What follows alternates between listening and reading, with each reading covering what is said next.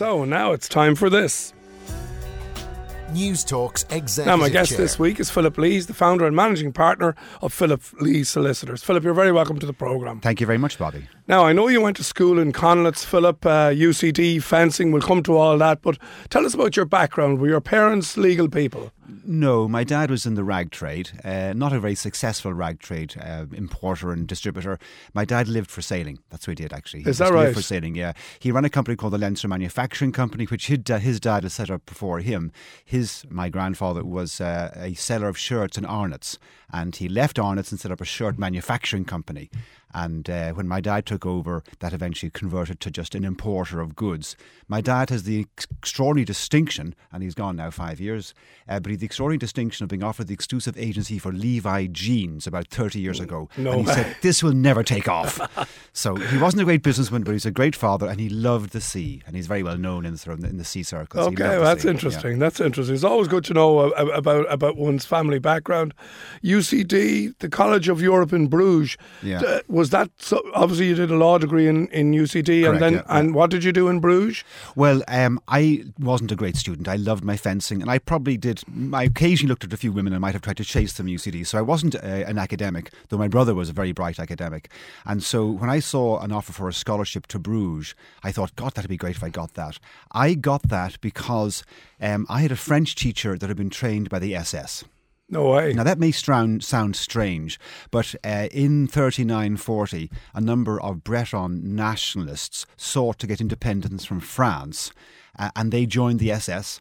And this teacher, Louis Fruitran, he's now passed, was in the SS. We've got pictures of him in SS uniforms. So he trained us to speak good French. And so I wasn't a good academic, but I did have good French.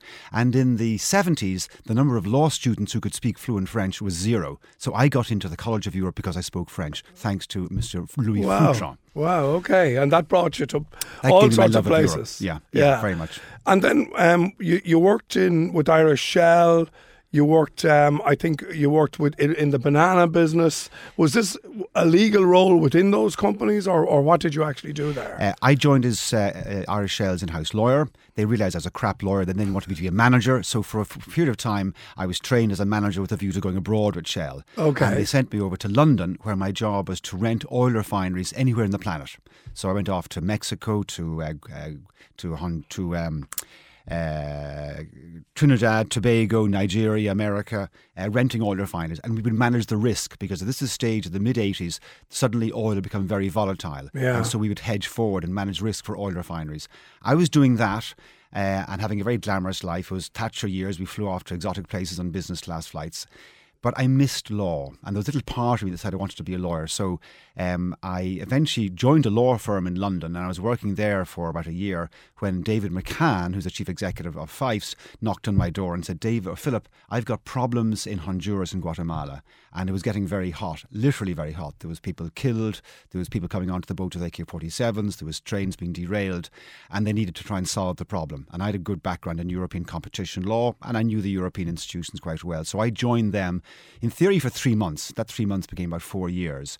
And I spent a lot of time in Honduras and Guatemala trying to sort out the problem of the massive power the American banana companies had in Honduras and Guatemala and Colombia.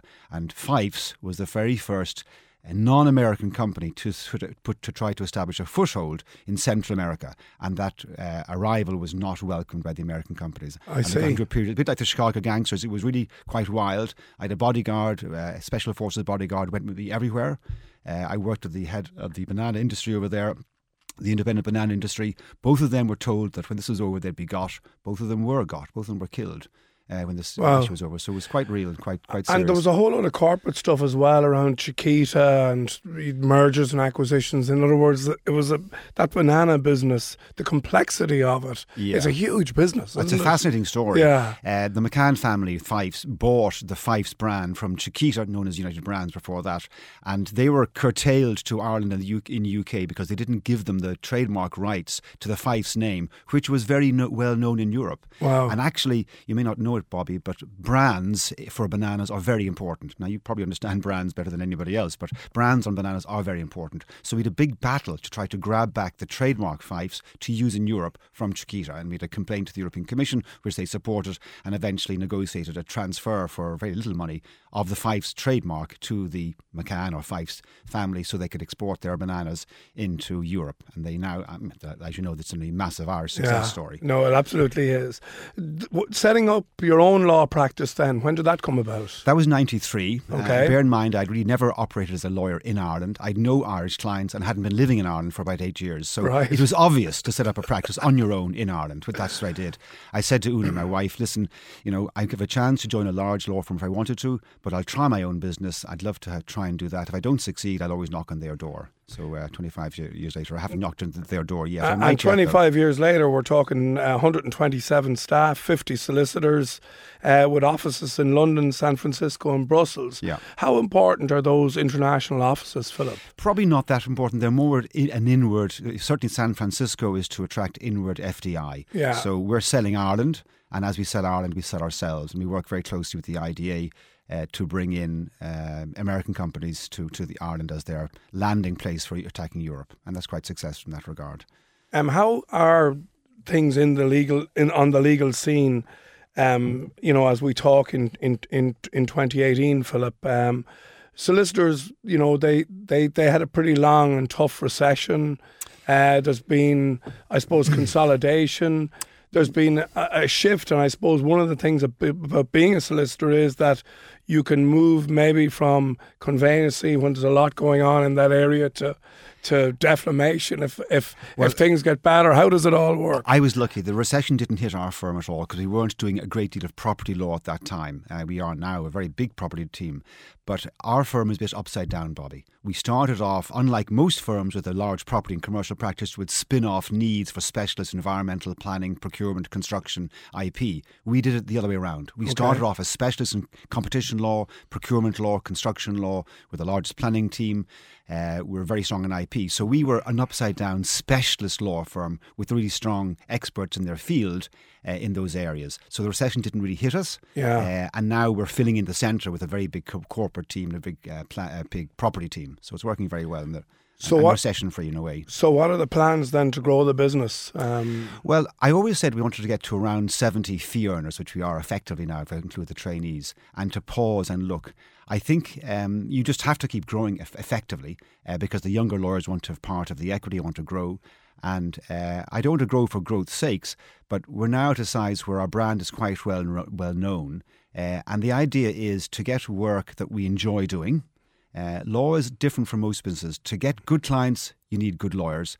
And to get good lawyers, you need good clients. Yeah. And it's kind of that kind of they feed off each other, and we're very blessed in both. So I think we'll continue to grow. Uh, certainly get up to 100 lawyers, I'd say, in the next three years. We've trebled in size in the last six years. I wouldn't expect that to continue, but I do expect to have good, solid growth over the next five years, um, particularly in property and corporate, because our specialisations were the biggest in most of the areas where we're strong and specialist, so that can't grow enormously. Um, I've always had an international outlook. So, can I move abroad? Can I do something in Paris? Or we've just opened a London office and we've a party in London the week after next. So, that's quite exciting. Uh, and that has huge potential as well. and is getting talent proving difficult now, or That's a really good question. Um, for us, we're very lucky. We we wouldn't be as uh, aggressive in terms of fees as the larger firms, or in terms of the work life, or the work they're expected to do in the firm. So we prioritise a team atmosphere within the firm. So we look after each other and work in teams, and we try to get that magic of work life balance. You know, we try to walk the walk, not just talk the talk, because all law firms talk about work life balance, but we genuinely put a huge premium on that. And there's a very good atmosphere in the firm. So our brand among lawyers, I think, is that it's a good place to work, and that is very important. So people like to come to us, and that's been that's been Okay. very helpful. finally, I wanted to ask you about fencing. Uh, you're number eleven. Uh, in the veteran fencing, Robbed uh, I was, uh, robbed, number eleven, robbed. almost in the top ten. So I know fencing has been a lifelong passion.